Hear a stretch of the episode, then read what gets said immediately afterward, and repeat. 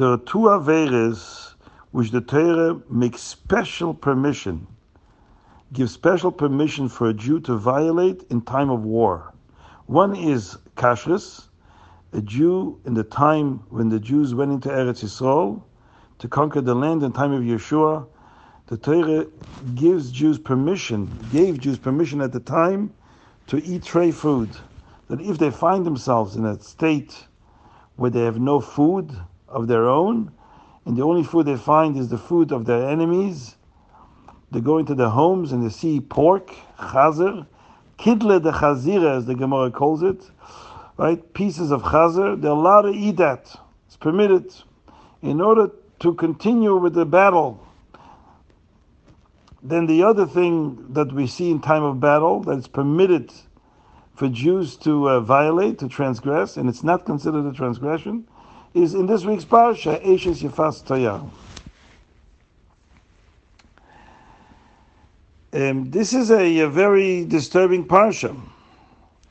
And this disturbing phenomenon, Chazal say that the reason why the Shem permits a Jew who sees a woman who's not Jewish, and he, he desires her, that he's allowed to engage with her once. Well, after the first time, the Yitzhar is not so strong. He can he has to wait 30 days until she converts, and then he can marry her if he still wants her. Chazal say that this is very unusual for Torah to make such uh, dispensation. And Chazal say it's because Dibra Torah Keneged Yitzhahara. The Yitzhahara in time of war is very strong. You know, all the aggression comes out when you fight a war. And the Yitzhahara is then very strong. So the Torah says, okay, will allow once in order to uh, comp, you know, make, you know, to accommodate the, the, the, the intensity of the Yitzhahara under such conditions.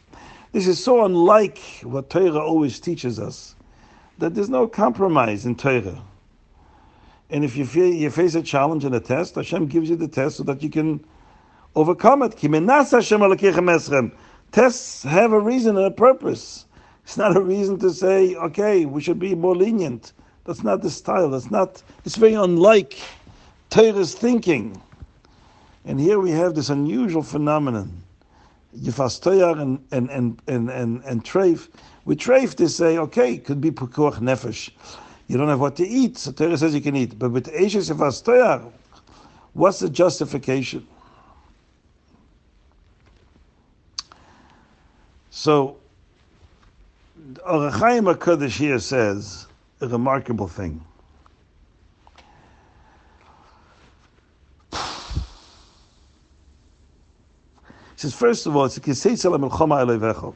The Ohr HaChaim HaKadosh here lays down a very fundamental idea that's um, very relevant to the concept of war.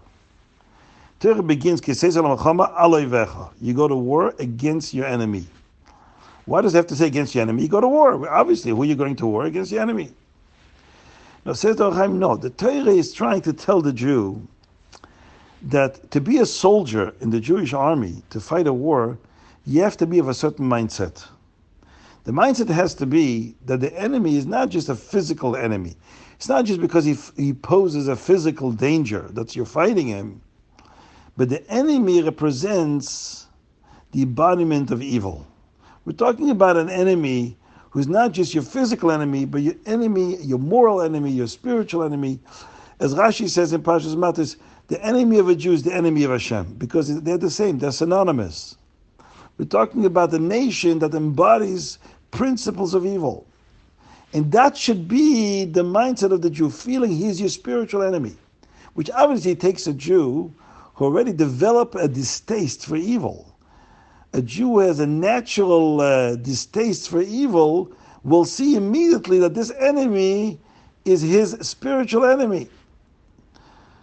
And obviously, as the Alter Rebbe says in Tanya, to have a distaste for evil means that you have a greater measure of love for Hashem and for Kedusha in general. So, right away, the Torah starts off by saying you should know we're talking about a warrior whose mindset is deeply vested in a spiritual world, a world which is engaged in cleansing the world, cleansing society from evil. And that is the mindset, that is the purpose of the war. The physical aspect of the war is, is incidental to that. It's interesting, the Baal HaTurim says a similar thing. The last parsha, Shoftim, ends with these words, Kisasa hayosher be'ein Hashem. You should do the righteous thing in the eyes of Hashem. And right away, in this parsha, begins, You go to war against your enemy. It says the Baal HaTurim, the Torah is juxtaposing, juxtaposing these two psukim to tell you who is the right person to go to war, be'ein Hashem, the one who does the righteous thing in the eyes of Hashem. Somebody who has a mindset who is focused on the higher spiritual purpose and meaning of why we go to war and what's the purpose of all this. To make the world a better place. So that's the number one thing. So now the Chaim HaKadosh says, with this introduction, we can move forward with Eshes Yefaster. We're talking about a Jew who is totally vested in Kedusha. His mindset is vested in Kedusha. He sees evil with a passion of, of hatred, with a passion of distaste and despise it. So how can a Jew like this see a woman v'chashakta We're talking about a Jew of, of, a, of a much loftier caliber. We're not talking about a low life who sees a woman in the street and, and, and goes crazy.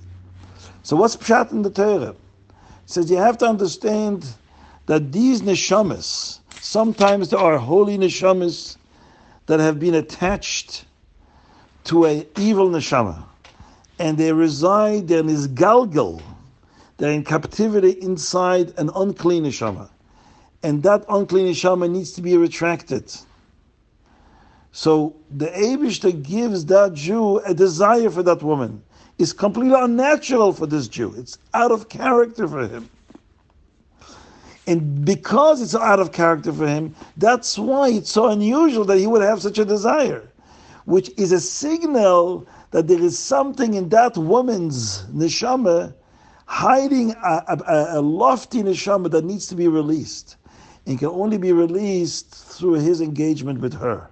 By his engagement with her, he will release that hidden, a lofty neshama that is not able to free itself, to unshackle itself from the shackles of evil, of uncleanliness.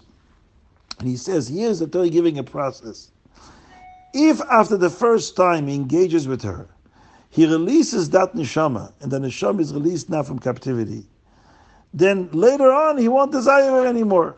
And the Torah ensures by telling her that she has to uh, shave her head and that there would be no physical aspect to this attachment, making sure that this relationship is strictly predicated on this spiritual process of releasing an neshama from captivity inside this um, strange woman, this woman who is from a foreign culture.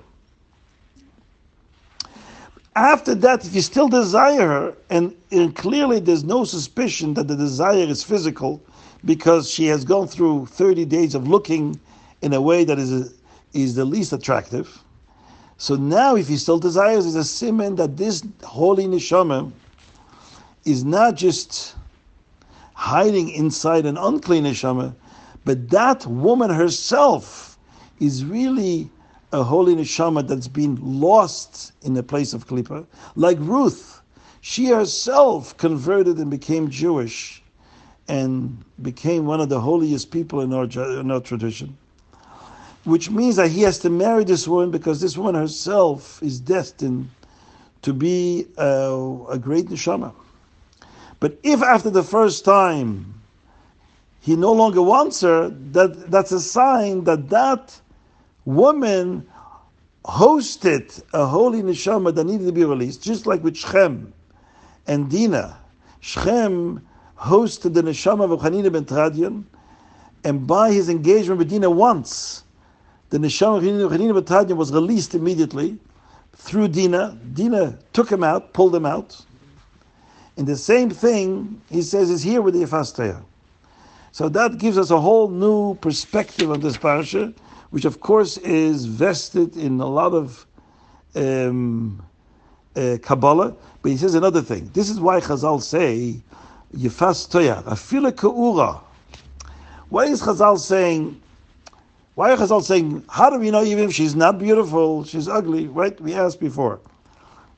And we learned it from Vachashakta, that even if she's not beautiful, then why is the Torah saying Yefastaya? He says, no. He says, Yefastaya means the holy neshama, the beautiful godly soul that is a hostage. Even Ka'ura, even if the woman that he meets in the battlefield or in captivity, she herself is not a clean soul. There may be inside of her, bo, you desire that neshama which is inside of her. There's another neshama hostage inside of her, and that's what you desire. That's why your neshama desires this woman, because there's a neshama, a holy soul that needs to come out. Afila ka'ura, even if the woman herself that you meet is ka'ura, is not a yefas she's not a holy neshama, but there is yefas inside of her.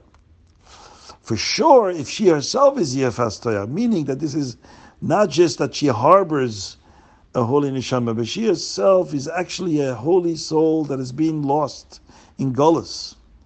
Like Rus, HaMoaviyah, and Shmaya and Avtalyon, they themselves became great neshamas. That's for sure. Then, uh, then the sign will be that he will still want her after 30 days, and that will be a sign that these neshamas are destined to be true Gerim.